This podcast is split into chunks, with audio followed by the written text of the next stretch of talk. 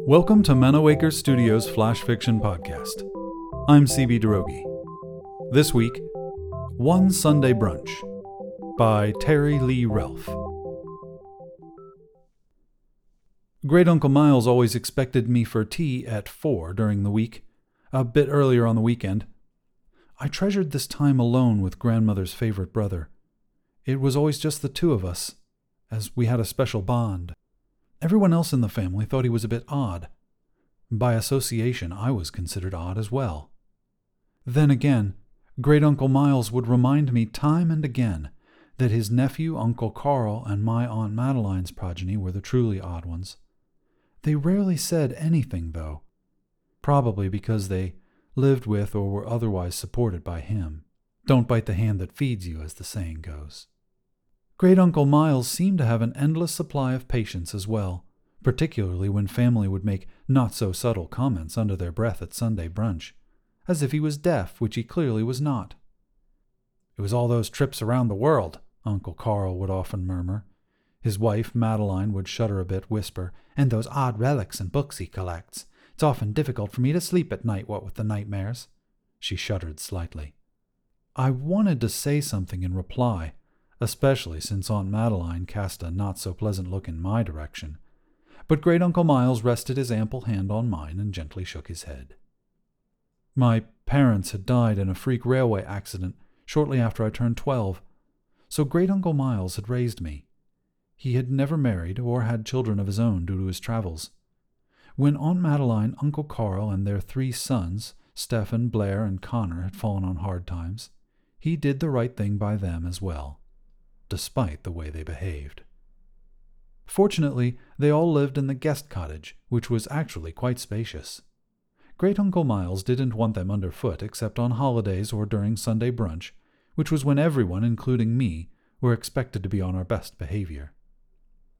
One Sunday brunch, however, my cousins were on their worst behavior.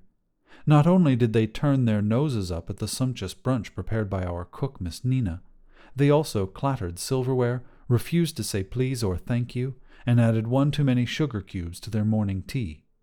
Boys will be boys, as the saying goes, but there's still no excuse at all.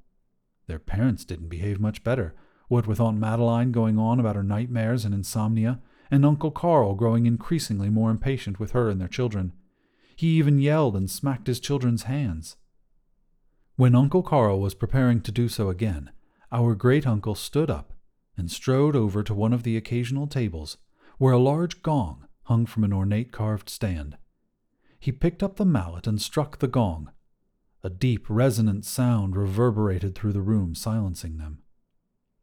While my cousins just seemed a bit stunned, my aunt and uncle's eyes were wide with fear.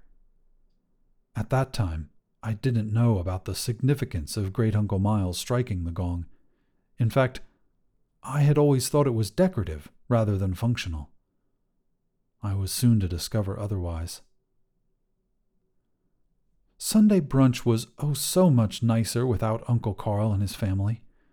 Even though Uncle Miles said, "While I will continue to support them, they're now banished from the main house," I just nodded in reply. The last thing I was inclined to do was question Uncle Miles on such matters, especially since I was no longer anxious when Sunday brunch approached. When their parlor drapes were drawn, I could see Aunt Madeline sitting in an antique rocker, going back and forth, for hours on end. She looked pale, even sickly. So too did Uncle Carl, who occasionally went out for a few hours every day.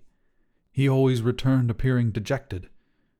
The boys could be seen from time to time about the garden. They seemed to be but shadows of their former selves, not even playing toss or attempting to climb a tree. There was much more to it than that, though. Apparently it wasn't so much the gong, which was a family heirloom, but the house itself that was significant. You see, The sounding of the gong had been heard twice before by my uncle and aunt. It was the third sounding that sealed their fate. Sunday brunch had been Great Uncle Miles' way of offering more than mere sustenance to his nephew and family. He had given them a chance, and they had failed. There was no amount of poached eggs and toast or any of the other delicious meals prepared and served to us by Miss Nina that could equal the real gift Great Uncle Miles had given them. Now, their life force would sustain Great Uncle Miles and me.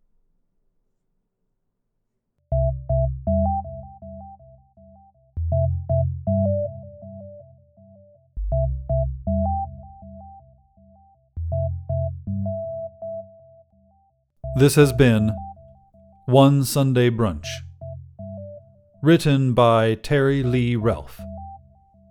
Manowaker Studios Flash Fiction Podcast is supported by patrons on Patreon. Visit patreon.com/Manowaker to find out more. The Flash Fiction Podcast theme song is by Kevin MacLeod. Manowaker Studios Director of Dice is Ben Baston. The podcast is produced, edited, and narrated by me, CB Durogi. You can follow me on Twitter @CBDroege. Thanks for listening.